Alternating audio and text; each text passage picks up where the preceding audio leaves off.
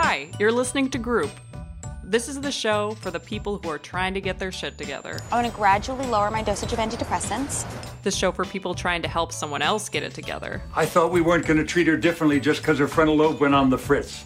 And the show for people who are doing what they need to do to get through the day. I need to flip the light switch on and off 17 times before I leave a room or my family will die. For those of you who can't turn off your brains, we're here to let you know you're not alone. The only way you know how to handle things is by worrying your way through them. For those of you who are feeling overwhelmed, we'd like to remind you to breathe. Happy, happy, happy.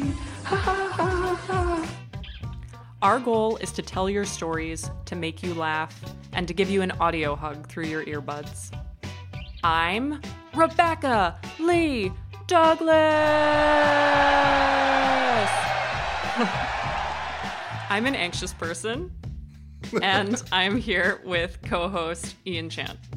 A, a, less anxious person, but that really doesn't say much. Like, like that could put me anywhere on the anxiety spectrum. How are you doing today, Ian? I'm pretty good. I am doing pretty well today because the sunshine is out, which is making me very happy. So, winter is like a challenging time for a lot of people who have mental health situations going on. Right, right. You know, you have sad and people who just don't like their like disorder. their feet being wet and stuff. Yes, you know it's cold outside. Like for me, I don't like really want to go places in the winter It's harder to go out. Yeah, I, I feel like I exercise less in the winter. I know exercise is like very good for the anxiety, depression stuff that's going on in my head. Do we do we count watching Netflix as exercise? Because I still exercise about as much in the winter. Then I'm pretty sure we're counting that as exercise. I guess now. it depends on are you like are you sitting on the chair or are you like walking around and puttering while you're watching Ooh, Netflix? that's a- that's a good because actually then maybe that counts a little bit. That's a good because there's question. some movement going okay, on. maybe I should just I should do the old walk and putter a little bit more. Or you can get like a mini trampoline in and you could like bounce on that while you watch Netflix. Hard pass. Thank you though. So winter harder for me to get outside, I would say. right, it's you just short, like you're yeah. getting shorted your vitamin D. Yes, it's crappier. But um, a lot of people actually have problems in the spring and summer. Part of me wonders if if that's if some of that is especially with the spring is sort of people like I made it through the winter. Exactly, yeah. And everything still fucking sucks. Exactly. Just wanted to let people know if you were hoping that you're going to feel better in the spring, you're and you're still not, you're not alone. Lots of folks are feeling like that. But there are there are the things that we all talk about doing in order to feel better, you know, exercise, getting sleep, going to therapy, Right. All, meditating all whatever. these things I'm I'm exactly Yeah. not doing right now. Yeah. So all the things that you know you're supposed to do to um to feel better. So like so you're not doing any of those things right now. not doing I'm, I've been I was I was trying for a while to sort of do more stretching and breathing exercises and and some s- sort of self-care stuff like that. I have I've not been keeping up on the me work recently. Look, tale as old as time. I've got a lot of stuff going on and so managing my everyday health and doing those check-ins kind of falls to the wayside. Although you have a cat, I right? do have a cat. Yeah. So like Does that count? Are we counting that as mental health? chilling with some dope animals can actually be a good thing for your brain. For your Okay. yeah. I'll take that. Then I'm doing. I'm doing one thing. I'm doing a thing. So yeah, I mean, when I'm feeling down, if a friend sends me a, a cute puppy video, I'm gonna feel a little bit better. right. Which, Um, which arguably, that's if that counts as therapy, it's arguably the world's leading like therapy provider at this point. So, coming up on today's show, we're going to be talking about the psychological benefits of hanging out with furry friends in general and emotional support animals in particular. Uh, Some of which are not furry. We should we True. should be clear. we'll hear about what to do when your emotional support animal is not being very emotionally supportive. Tilly does not like when I cry. She runs away and hides like she she's terrified of crying. We'll speak with an expert on animal human relationships about some unique forms of animal assisted therapy. there, there's excellent evidence that uh, there's there's short-term effects with interacting with a dog, or maybe even swimming with dolphins. However, the question is, what about six months later? You want to, to know if in the long run they're going to get better. And we have some other exciting surprises in store. and I put $159 on my credit card, and then a few days later, they emailed me a PDF from a therapist I had never met before saying that I have prescribed him one goat for emotional support. The most unusual prescription I've ever gotten in my life. This episode was inspired by my longing for an animal. Um, I have Any particular animal? Yes, well, I I would really like to get a dog. I know that when I'm around dogs, animals in general, but like dogs specifically, like I feel like I've gotten like a B12 shot or something. Like I, I automatically feel better when I'm around dogs. I, I think they are good for my soul, but not necessarily good for my apartment um, because You're not in like a big apartment, right? no, I'm in a small one bedroom on uh, the sixth floor of a walk up building. Are you like a big dog person or a small dog person? I, I don't know, all dogs. Ideally, I would get like a medium sized creature, not something too small because I would I don't want to like accidentally like sit on it. Uh, uh, which I feel like, Reasonable. especially like in the morning, that is something that I might do because it takes me a little while to wake up. Um, if I haven't had coffee, I might sit on the small dog. Um, and then big dogs, like not a very big space. So, uh, yeah, I've been thinking about getting a dog for a while. I was thinking it might be good, especially like in the winter when I'm having, you know, more issues with depression. Your cat, Bowie, your calico cat, who I just recently met, is she, do you think she is good for your mental health? She she really is. She's uh we we lucked out. She's uh especially as far as cats go. Like Bowie is very affectionate. She's she's very like cuddly. She likes spending time with people, and she also like if my fiance or, or I are homesick or like feeling poorly, she she picks up on that and she will like come and like hang out and and like give some cuddles if you're feeling badly and that sort of stuff. That's awesome. No, no, she the other side of that is she's also very needy. If you have like your a book in your hand or uh, my fiance just pointed out just today and I realized she was totally right. That uh, Bowie is very jealous of electronics. What? If if you're like on your iPad or on your computer or like playing a video game, Bowie won't even want to hang out with you until she realizes that you can't because you have this electronic thing in your hand and then she is all over you. So I'm I'm also worried that like if I get a dog that it won't be like Bowie, you know, that it won't actually want to hang out with me or provide emotional You don't want to get a garbage dog. what? You don't want to get a garbage dog. No, dog. I don't want to get a garbage dog. Uh, although I, I, I genuinely do not think that any go- dogs are garbage dogs. But so I started looking into like how animals can actually provide emotional support, like the science behind it, in, in a way to sort of selfishly explore like whether or not this would be a good thing for me. So, we should explain some of the terminology that we're going to be talking about in this episode. The first term is um, a service animal or an assistance animal. People are probably most familiar with this category. There can only be two types of service animals dogs, or in some cases, miniature horses. Which is a, a very weird, like, these are the only two kinds of this thing you can have. So, service animals are trained to perform tasks to help people with disabilities. So, for example, a seeing eye dog helping somebody who is visually impaired. But it could also be a psychiatric service animal. So, you know, again, a dog or a, a miniature horse that is trained to do specific tasks in order to help someone with some sort of debilitating psychiatric condition. They, they can retrieve things for their human, you know, signal for their owners to take pills. Another thing that I thought was really interesting is they can sort of provide like environmental assessment for you. So if you're having hallucinations or something like that, then and the you know your animal, your service animal isn't reacting, then that's like a really great way to sort of tell Oh, whether or not what you're seeing is real. Okay, I, I, I gotta step back for a second Yeah. because in my head I can I can picture a dog doing all of these Uh-huh. things because I think we've you know we've we've got sort of you know the guide dogs in our Yeah. head. Most of us see, have seen you know either a service dog or like a service dog who's being trained. I think that's a very a very common thing. I have a frame of reference for this. The minute picturing a miniature horse doing any of these things. I know it's in most cases it's going to be a dog. Right. Um, Are we sure these aren't just large dogs in horse costumes? maybe potentially. Although I would really love to see, you know, like a miniature horse on the subway. You know, someone taking their their service animal into. Do you know da- what? their- You say that. Uh-huh. You say that now.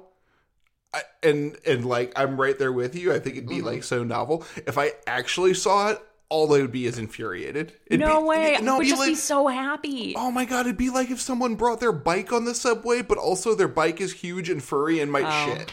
This is something that like sounds really cute in Uh-huh. principle until the second it happens to you, at which point it's the worst thing in the history of time. I don't know. I think whenever I see any animal like in public or in a place where you're not expecting them, I like it immediately like makes my day better.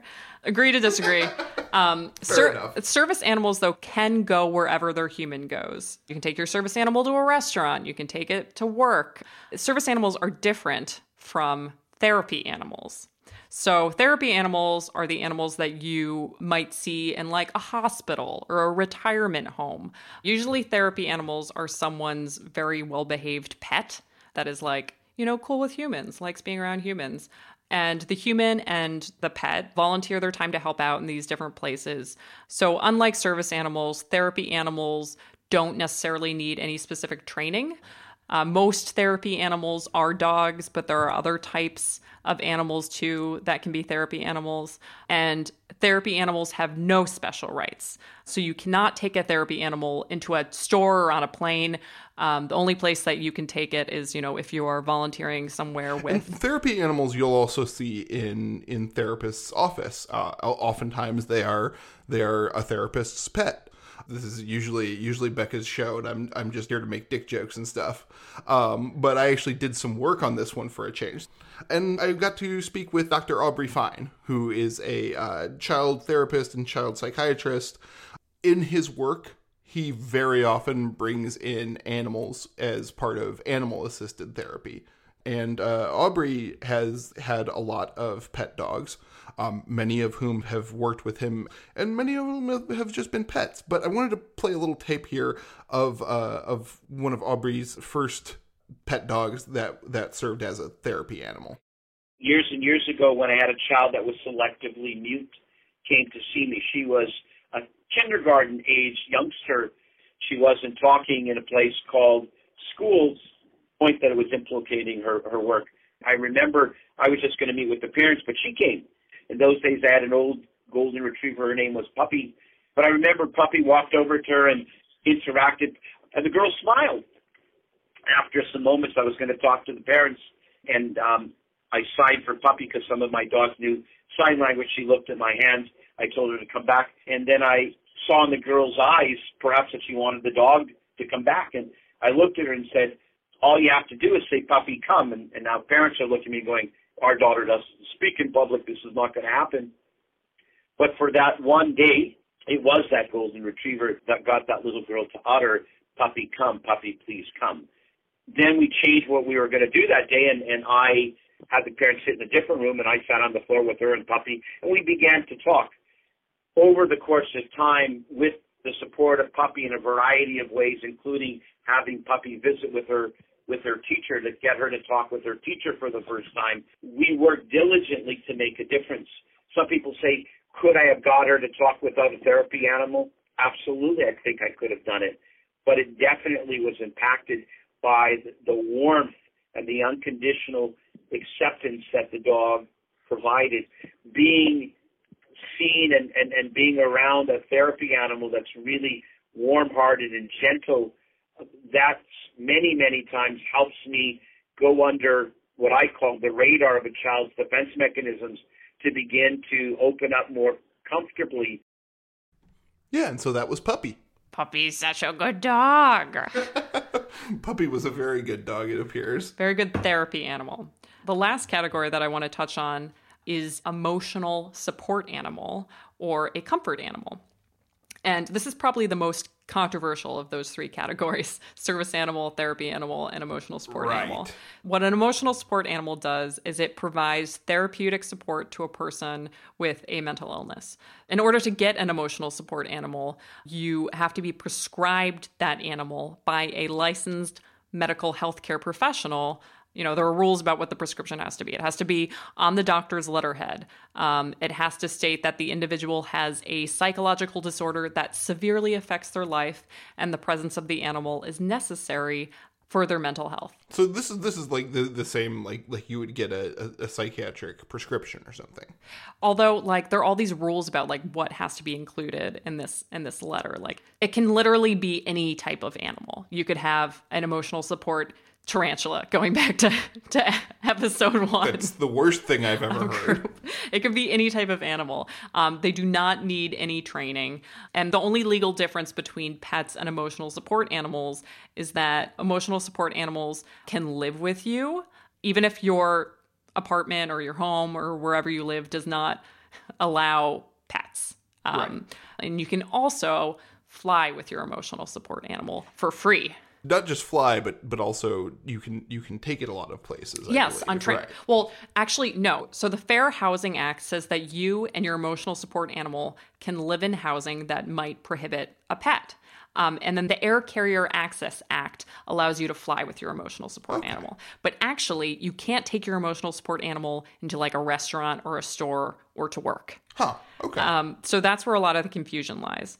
Ian, have you have you ever like flown and seen like unexpected animal on your flight that might have been a, an emotional support I love animal? the phrase "unexpected animal." I have I have not I have not seen this in person, Mhm. um, but I think at this point we've all kind of seen the the videos. Yeah, there are all these videos that go viral of like, this is a genre unto itself. At this yeah, point. yeah. So there's Daniel the duck, the emotional support animal of Carla Fitzgerald, walking up and down the aisle um, in his Captain America diaper. And then there was Easter the turkey, who was like flying with his human to go scatter ashes. And so the the woman brought Easter the turkey on on the plane with her to be like supportive during that Right, right, time. right.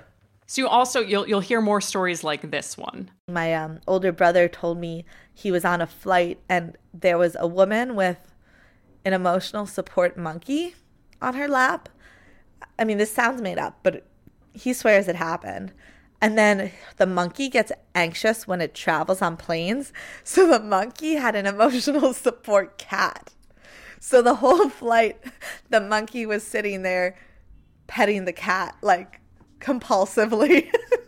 And then the cat had an emotional support rabbit. And then the the rabbit got anxious, and then the rabbit had an emotional support kangaroo. Yeah, this is this this feels like the the the the old woman who swallowed the fly. Yeah, yeah. The woman speaking was Eva Kerman. Um, that was a story from her brother. But Eva does not have an emotional support monkey, but she does have an emotional support dog. Come here, Boo Boo. Matilda. Uh, actually, a very fashionable emotional support dog named Matilda, or Tilly for short. So Tilly is wearing one of her spring dresses. Tilly is a little five and a half pound Yorkshire Terrier. So she's wearing this little teal and pink dress, a little pink bow, and a little rhinestone. Does she does she mind the clothes? No, she doesn't. This is her Easter outfit, even though we're Jewish. this is her Christmas outfit, even though we're Jewish. Jewish, like we don't get any like cute costumes. This like peachy color, she looks really good in. So Eva is a student in an accelerated nursing program at NYU. So Eva has generalized anxiety disorder. She also has panic disorder, and Tilly really helps her with both of those things, which I was curious about. And so I went to visit her in her apartment in lower Manhattan. Um, and I started our conversation by asking her to tell me about her anxiety. I was way more anxious than all my friends. I remember as a kid, I would sometimes get these. I I don't even know what I really I, I think they were panic attacks because they manifested the same way as my panic attacks in college were like. But I used to just some nights I would find myself like thinking about like nothing and everything at the same time. Like as a kid, like you know, a ten year old, I'd be like getting ready for bed, whatever and all of a sudden find myself like hyperventilating, crying. Like there was no trigger. And I just remember I would like get my family dog to come like to my room and just try to fall asleep. And then once I got to college, that's when I started seeing a psychiatrist. So I basically have generalized anxiety disorder and also panic attacks. And the panic attacks were what really got in the way of my day to day life Can you can you describe for people like what a panic attack is like? Because I, I think like people use it sort of colloquially, you know, like, oh I'm so stressed, oh my god, I'm having a panic attack. But I think it's a little bit different than than maybe uh, what people like see in pop culture or whatever. Yeah, so I mean, it definitely depends on the person also. Like what I describe might not be what someone else's panic attacks are. But for me, my panic attacks were really just like for no they always started for no reason, which was the big thing that was always like made them worse to me. And they usually occurred in evenings when I was like alone. They were usually consisted of like me like crying and hyperventilating and really not being able to like do anything. And then they usually only lasted like 15 minutes. But then as soon as it's over, it's like all the energy has been sucked out of me. And so it like, you know, if it occurred at 8 p.m. and I'm in college, one might say I could have had the whole night to do my homework, but it's like you don't have the energy. And also, like when I felt one coming on and I started getting teary, my psychiatrist wanted me taking a medicine that would prevent the panic attack, but that also just would knock me out. So, Klonopin? yeah. like they're short episodes, but it takes the whole rest of your evening. And when I would have one during the day, like that messes it up even more because then it's like I want to take a nap, but even when I wake up from the nap, I can't function. So if I had one on a Saturday morning, I couldn't do homework on the Saturday. Um, so, like, how regularly were you having them? I think probably when I was like the worst, like three to four times a week. So, Eva was having these panic attacks regularly, and she spoke to her psychiatrist, and together they talked about the possibility of Eva getting an emotional support animal. Um, her parents' dog had been really helpful to her when she had panic attacks growing up, uh, but she was nervous about the responsibility of having a dog, and there was this other issue. I'm also allergic to like everything cute. So like anything that sheds, like I totally could have I would love to have a cat, but I'm allergic. So before she got the dog, Tilly, she actually experimented with a different type of emotional support animal. The snake was really sweet. Her name was Cleo. Well, we thought it was a boy. We named him Leo and then found out maybe it's a girl, Cleo. To be honest, the snake did not provide as much therapeutic benefit as like a dog does. But she Cleo did still help. Um, if I started getting anxious, I would take her out and just try to like focus all my attention on her. I could have lost her easily if I wasn't devoting all my attention to her. So when she was out, I had to be like on. So like so it would kind of distract myself from whatever was going on in my head that I could never really put words to, but it did help for the most part having a snake also created its own anxieties though. I definitely found myself having nightmares about like snakes. Mostly about snakes getting out. And then i would like wake up and like make sure she was still in her cage. This sounds like the worst emotional support animal like let's just add different kinds of stress to distract you from the anxiety you're already having. So Eva was telling me that actually the anxiety that she was having about the snake was mostly related to her roommates because she felt so bad that she had this emotional support snake that she had brought into their dorm and she had to like have these frozen mice that she kept in the freezer to feed the snake. And so like her roommates had to deal with like a freezer with frozen mice and then like you know they were a little bit anxious about the snake getting out and anyway yeah it was like it was a whole deal so eva thought a lot and she found out that she could actually get a hypoallergenic dog from this organization called carolina poodle rescue that she had begun volunteering for so she says she donated the snake to a reptile rescue in Buffalo that does educational outreach for children. So happy ending for the snake. And she flew down to an adoption event in South Carolina, and that's where she met Tilly. The first day I'm there, I was trying to help with an adoption, and this little weird Yorkie started following me around. I didn't even know Yorkies were hypoallergenic. All she wanted to do was sit on my lap and sleep, which was all I wanted, but came home with this little five and a half pound thing. Can you describe Tilly's personality? What is she like? She's pretty much like a grandma, which is kind of like what I am too. Um, we're definitely like homebodies. She she enjoys going on walks. She's just really tolerant. She loves to sleep. So, can you give um, some examples of how she helps you on a day to day basis and then, like, specifically during panic attacks? Yeah, so I, I think one of the ways that she really helps me is providing much more structure in my life. Um, the days that my anxiety was the worst were a lot of like when I just had downtime, which like a lot of college students are happy about, and I was happy about. I'd be like, I have this whole afternoon with nothing to do. I can watch TV, I can hang out, and then I'd end up having a panic attack for no reason. I really do better with structure, so having a dog provides me with that structure. Like I think one of the reasons I just don't get panic attacks much anymore is I'm never alone. Like the day, actually the times I do get panic attacks now are usually if I'm traveling without her or something like that. I also had this idea that like like a lot of dogs when you cry like they'll come up to you. Um so I totally had this idea that if I was having a panic attack she was going to be so comforting. That's not the case. Tilly does not like when I cry she runs away and hides like she she's terrified of crying which at first I thought was like a terrible thing. I was like she's not going to comfort me. But it also kind of makes me not cry because I don't want her to be scared like she's my baby. I don't want to like make her run away. I want her to play with me. And so it kind of makes me calm down. Um, I don't know if that's the most like effective way that an emotional support animal can really help during panic attacks, but it works for us. when I was get when I get panic attacks and things like that, it's really I can just let all my attention go to that and everything just gets sucked out of me. So if I am starting to feel like that I might get an anxiety a panic attack or if my anxiety is really bad one day, before it gets to the point where it's like uncontrollable because at that point I can't distract myself. So before it gets there, I try to think what could I do? Like if she had a bath yesterday, I'm not going to give her a bath, but I can take her to the dog park. And then I just get up and do it. I make myself give my attention to her.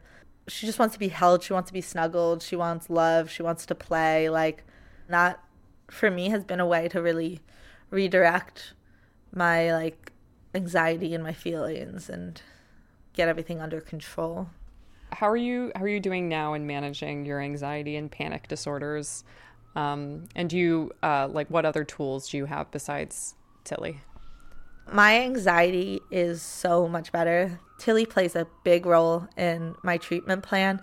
I take zoloft every day for it's used for depression and anxiety. Um, for me it's mostly the anxiety that it treats.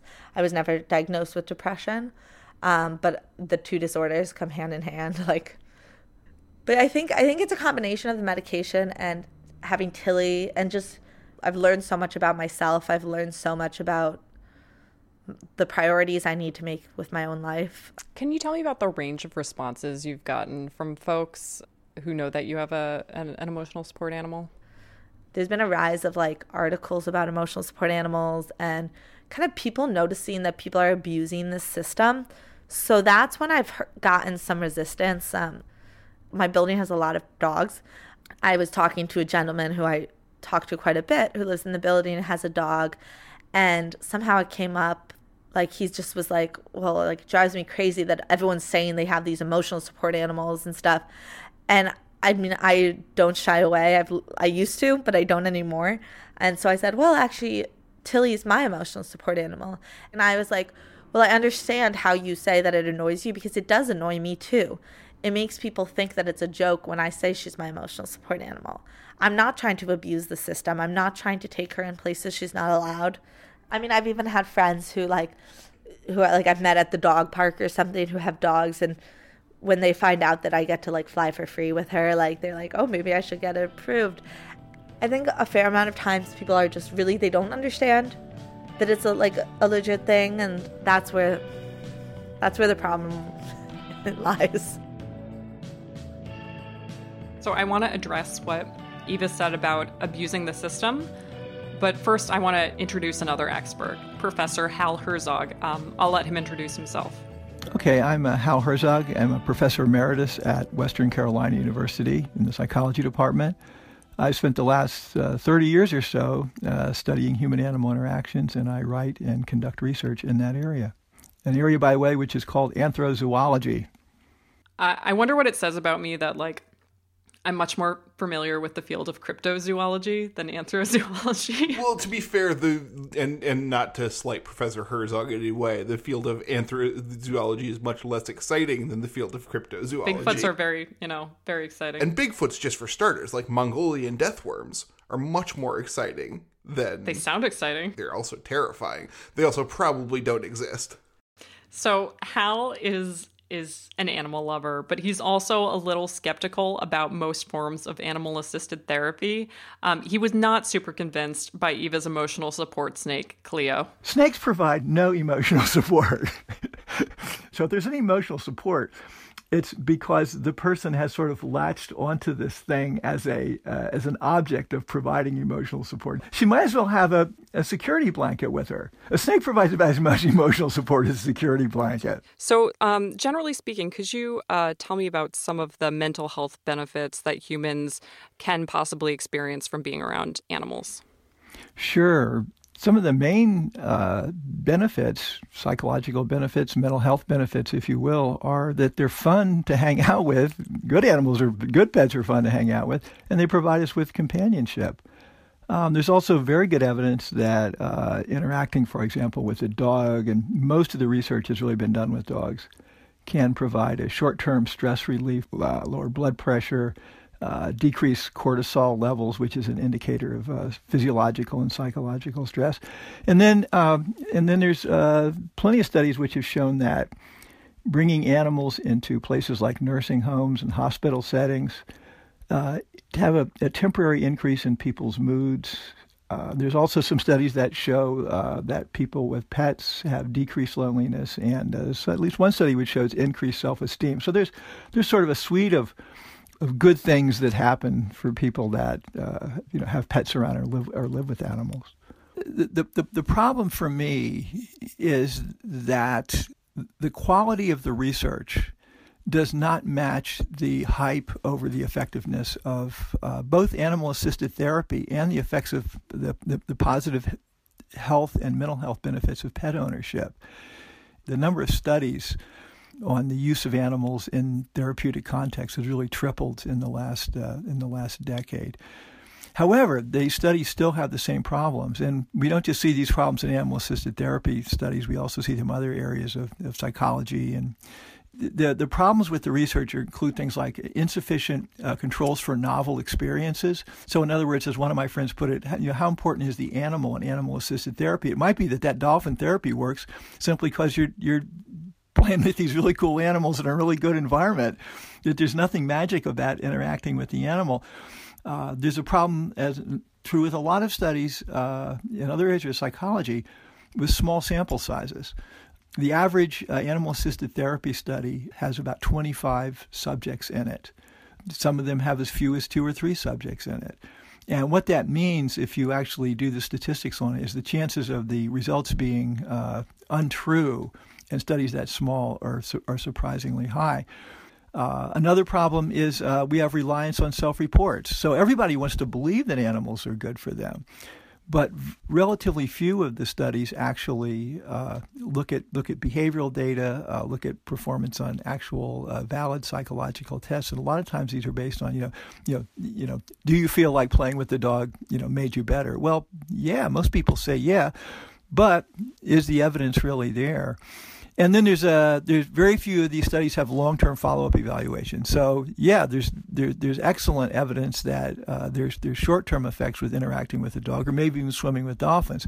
However, the question is, what about six months later? You've paid that seven or ten thousand dollars to uh, take your uh, child with autism, you know, down to uh, you know to the island in the Caribbean, but you don't you don't want just a week long you know feel good experience. You want you want to know if in the long run they're gonna they're gonna get better. And there's very few studies of that. But by the way, there's virtually no decent studies on animal uh, emotional support animals, for example, being effective in terms of you know combating flight anxiety. There, there's there's no studies that, that have have really looked at that that are decent. Another problem that Hal addressed with me was something that Eva brought up earlier the problem with people taking advantage of this system. My wife and I happened to be on the boarding line at the end of the boarding line, and the woman uh, right in front of me uh, tried to, first of all, she tried to smuggle her dog on the plane without the gate attendant knowing it. And uh, the gate the gate attendant caught it and said, "Is that a dog in your purse?" and it turned out she did have a dog in her purse. And when she was caught, she whipped out this uh, was not a letter uh, because she she she whipped out this uh, identification card, and I was close enough. I was right behind her. I could see that it was a, a, fake identification card you can buy online. I immediately spotted it because I, I followed some of these uh, some of these outfits, and so I knew it was a fake. It was one of these things you can buy for, you know, thirty bucks on uh, on Amazon. And at which point, uh, the gate attendant said, um, "Hmm, I didn't think there was any emotional support animals on this plane." And she looked, and sure enough, the woman's name was not on the list. And uh, she said, "Show me your letter." From the uh, your licensed mental health professional, and she said, "Oh, I don't have a letter, but the guy, you know, in San Francisco where I got on the plane, he said I wouldn't have any trouble." At which point, I just totally perked up and was just like, "Okay, man, this is what I studied. I'm going to see this play out in real life." And they had this to and fro, and the line's getting longer, and the plane got to take off. And at what point the gate attendant finally said, "All right, I'm going to let you on the plane this time, but don't ever do this again." And then the good thing was that I saw the woman get off the plane with the dog, and uh, I was I was right next to her when she uh, when she picked up her bag at the baggage claim. And her friend came to meet her, and she didn't even mention that she was threatened by the gate attendant. And so I had the feeling that this woman does this all the time. this is a regular part of her travel. Well, and you know what? Especially the fact that that she tried to smuggle it onto the plane that that she wasn't like upfront about this. But she had her, you know, her little tag. When that... she got called on it, her initial reaction was to just like, "I'm just gonna put my dog in my bag." Uh-huh. So basically, it seems like there are a few problems with the system. People saying that their animals are emotional support animals when they are actually just pets, and then trying to take advantage of the benefits of being able to live with your animal or take your animal on the plane. And then emotional support animals haven't really been like a thing for that long, and and people aren't very clear on the rules. Well, and the, and the thing is, there's a lot of issues sort of on the on the other hand here we have laws in place to protect people who can fly with their emotional support animals. Even valid emotional support animals are going to cause some issues for other people on that flight who might be allergic, who might be themselves Afraid. scared of dogs, yeah. who might have just paid several hundred dollars for an uncomfortable seat on a six hour flight and don't want to sit next to a friggin' dog. Or iguana. Uh, or, yeah, yeah. like, and even as someone who like loves dogs, like I totally get that, man. Like and and you know that's all that's all assuming that this that these animals are above Legitimate, board. yeah. Yeah. So I, I actually spoke with someone who did game the system uh, with a unique animal named Ducky, who is not a duck. Ducky was probably about 80 pounds. Um, as I stand, maybe came up uh, not quite to my hips, but maybe kind of midway up my thighs. Couple of horns and uh, you know soft furry and a I guess you would call it an a, adult goat, young adult goat. This is Bryan Polcyn. He's an investigative reporter for Fox 6 News in Milwaukee. So he was working with Ducky as part of a piece he was researching about emotional support animals. This didn't start as a story I intended to work on. It came in as a news tip, and it started with a complaint we got from a woman uh, named Carla Fitzgerald, who's featured in the piece, and she had written the newsroom complaining that she was not being allowed to move into an apartment with her emotional support duck. I've been doing this a long time. You just recognize when you have a character. When you hear the woman who wants to live with her duck is not being allowed to live with her duck and is going to the city to fight it, you know that's a story. Started researching the issue further, I found that the concerns about the abuse of emotional support animals or the, the privilege was uh, was a concern. And I interviewed Carla, and during our interview, she also mentioned that you know she has a real problem with people who game the system. And I said that's what we need to do. We need to go try that and show just how easily people can sort of abuse this privilege. But we we didn't want to just get an emotional support animal letter for a dog or a cat or something conventional because since the concept here was let's kind of take this to the point of absurdity. Let's exaggerate the point a little bit and see just how ridiculous we can be. Um, we actually had a meeting, and my boss first suggested, well, Bryan, maybe you should work with the Milwaukee County Zoo and see if they could get you some pictures together with a giraffe, and we could try getting a letter for your emotional support giraffe. And obviously, that would be absurd. The problem is it wasn't practical because you can't take the giraffe around town. And I said, I really want to take, if I get this letter, I want to take my animal out on the town. And then I had stumbled across something where someone had uh, their own baby goat as a pet. And I thought, a goat. That's it. Let's get a goat. Came across this one guy. His name is Brendan Kite. Got a small goat farm in Franksville, Wisconsin. And when I pitched him the idea, you could tell right away he loved it. He thought it was outstanding. And he said, Yeah, I'm in. Let's do this. So, can you take me through the process of getting a letter yourself? Well, it, started first of all just to I, to find out where to go for this. It started with a simple Google search. I googled emotional support animal letter or emotional support animal prescription and found a number of websites that offer this kind of thing. The one we ended up using is one called the Dogtor, D-O-G-T-O-R, like the doctor with uh, a dog.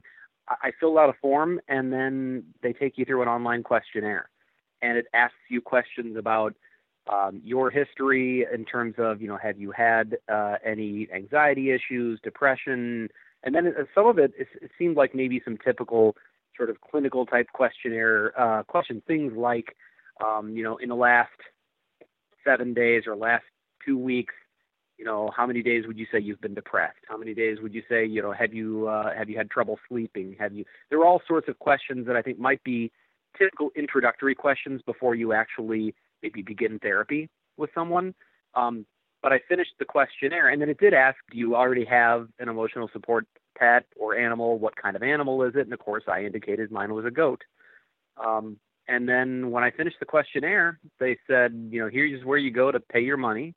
And I put $159 on my credit card, and then a few days later, they emailed me a PDF with the uh, with the approval from a therapist I had never met before that had said that uh, that Carla Black uh, or Carla Black's letter that was the name of the therapist who had uh, written me the prescription had never spoken to, but she had diagnosed me with an emotional condition that required uh, required a, an emotional support goat. Did you ever try to reach out to Carla Black to, to see if this was a common occurrence for her, if she usually uh, prescribed animals to patients who she hadn't spoken with? I did, and in fact, I, you know, because she was going to be identified in our story, I wanted her to know she was being identified, and I wanted to find out um, if this was common practice to prescribe emotional support animals or to diagnose someone, regardless of the therapy that's being applied, to diagnose someone with a condition without ever having spoken to them, without ever having met them. And her response was that while she usually will at least have a session uh, or two with someone before she would even consider making a diagnosis, that in my case, she said, the questionnaire answers were so thorough that she felt it wasn't necessary to have a session, but that she was still open to having sessions with me if I felt I needed them. I feel like I need to, Carla Black was the the gal was not the gal with the support duck. No. Okay. No. Okay. Sorry, I got a little confused there. Yeah. No, that's Carla Fitzgerald. Gotcha. Yes. Yeah. No, uh, Carla Black is the the woman who's connected with this website, the Dogtor.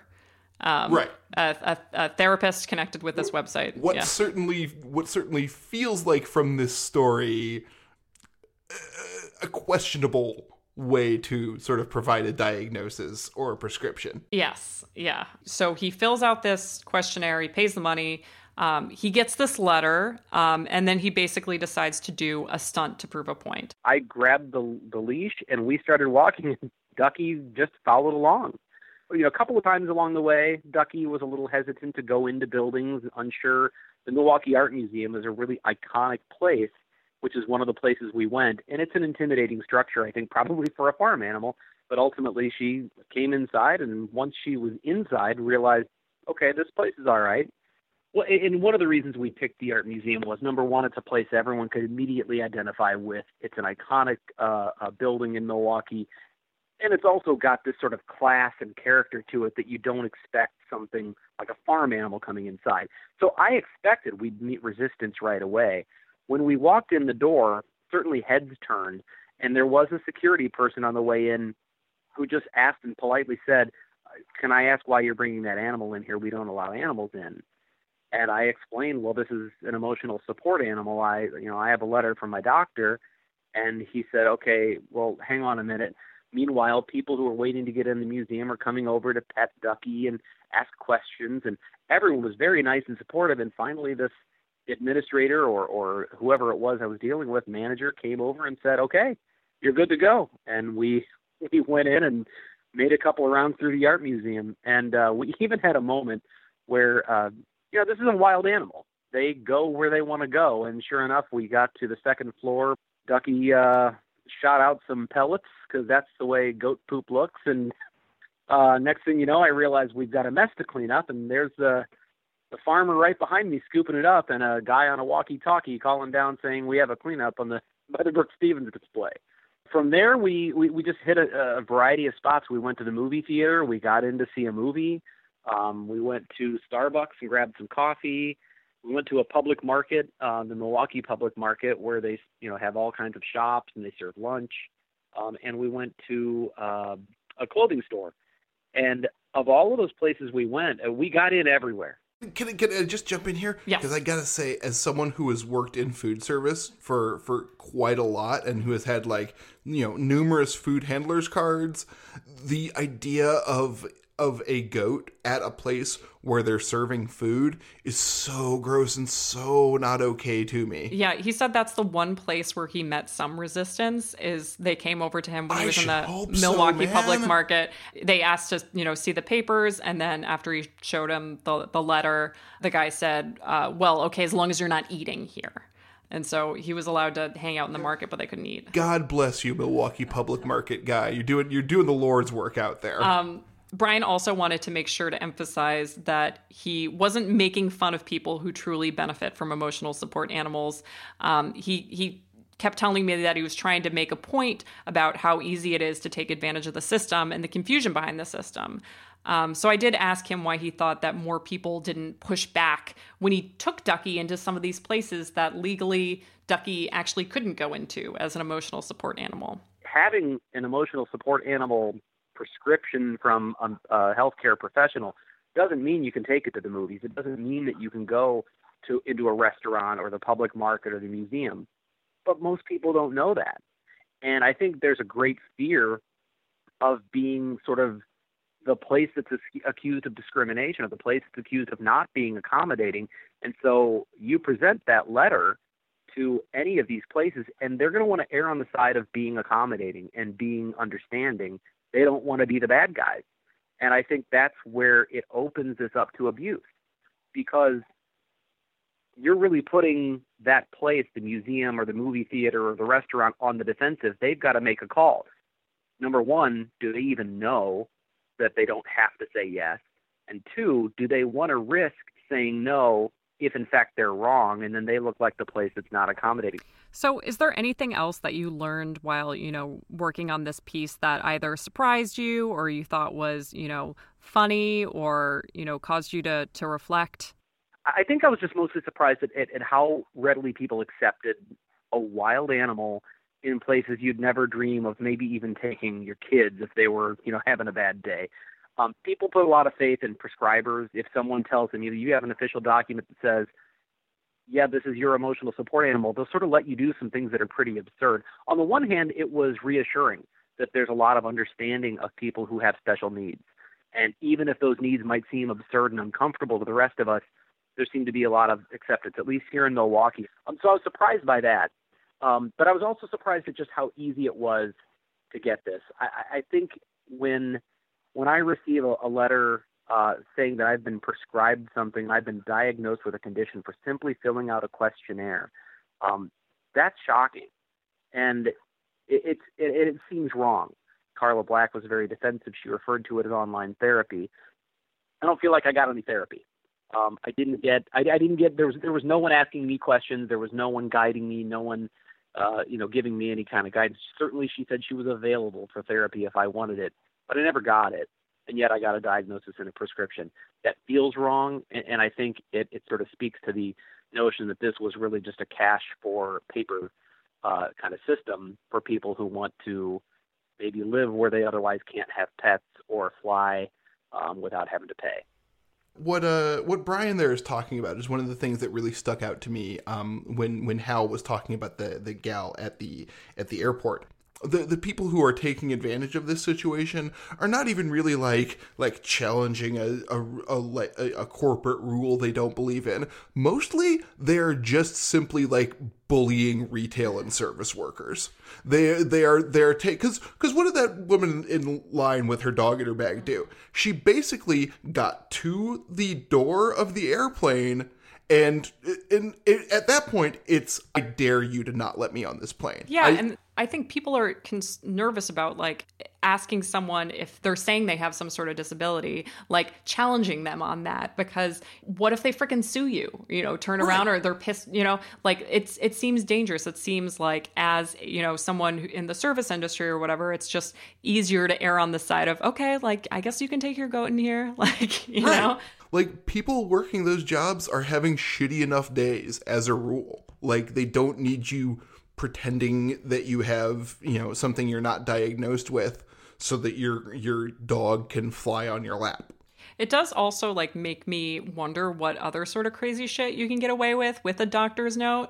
Like if you pay a few hundred dollars online to say that like Ian is my emotional support human and Ian needs to come with me. Could, could, could we get you into places if I'm only buying my, a ticket for myself? He's he's my emotional support human. He'll stand. He'll stand at the back of the concert. I just need him there. It's a very interesting question that we're definitely not going to get the answer to. For for people who might find themselves in in a situation where they where they're you know someone is trying to to bring a dog on a plane, if it, maybe they're a flight attendant. Are are there things that you are allowed to ask? Yes. Are there there sort of you know what what are the rules here? So, uh, if somebody is bringing their emotional support animal into a space where you are working, um, you can ask them two questions. What work or task is this animal trained to do? Um, so that's a good way to find out if it's a service animal, um, because then you know they will say, "Oh, my my dog is trained to like help me pick things up," or "My my dog is trained to do to do this." Um, the other question they can ask is, "Is this animal required because of a disability?" Which will also let you know, you know, if it's a service animal or not.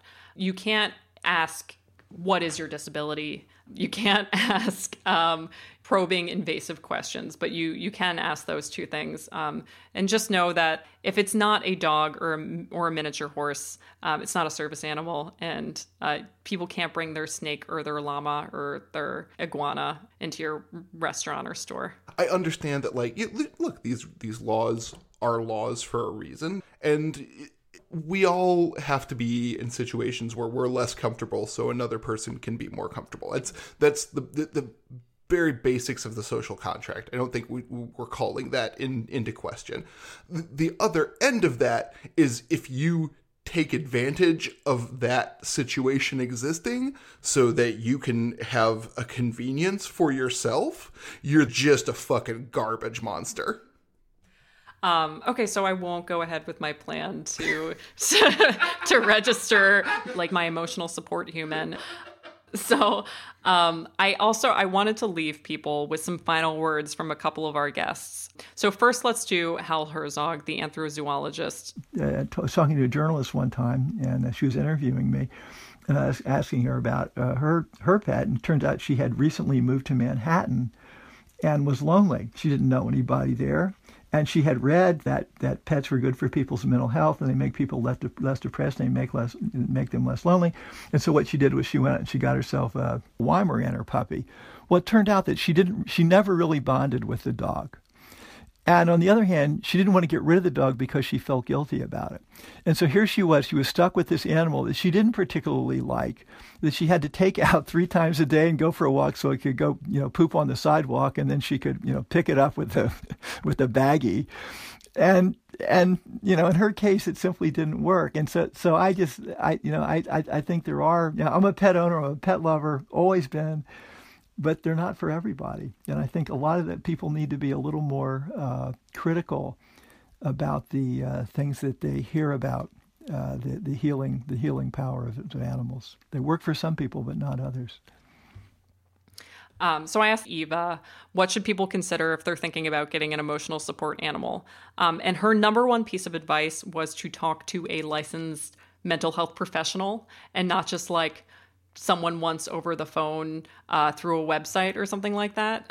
um, right. The the only decision you should make with one conversation like over a phone or a website is like what topping you want on your pizza. Like if it's more complicated than what am I getting off of Seamless, you need to have more of a relationship than like f- ticking boxes on an internet questionnaire. Eva also had one other strong point um, that I wanted to play.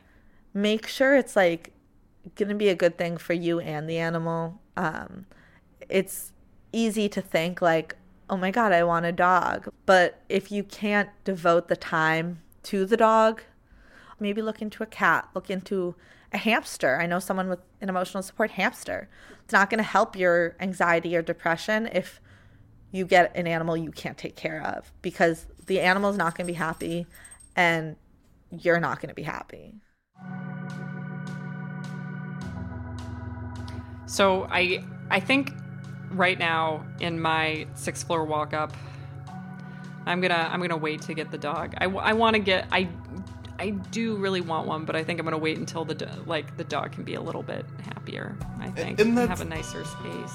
Could you could you find a place where like you could just pet dogs regularly? I was thinking about volunt yeah doing some sort of volunteering. Um, I, I or, will I will yeah. put in a, a, a, plug right now for the Brooklyn Bridge Animal Welfare Coalition, which is where we got Bowie. Oh. Um, and we got Bowie at uh, a cat cafe. Um, and they do take volunteers.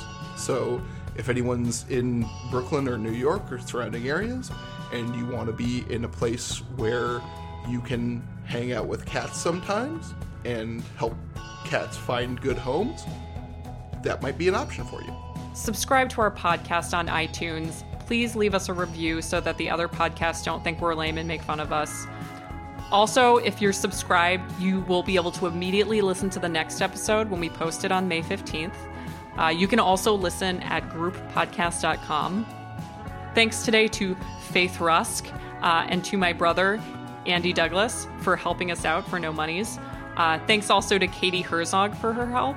And congratulations to Eva's emotional support animal, Tilly, who just became a therapy dog with pet partners. Congratulations, Tilly. And speaking of Tilly, I think this was a, a, surprisingly visual podcast for the audio medium that it is this episode.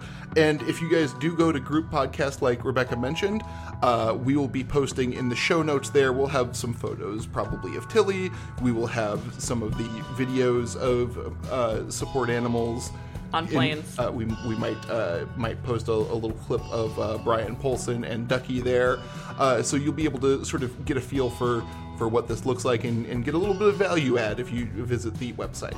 So we'll talk to you again in a month, but in the meantime, be kind to yourself. Do what you got to do.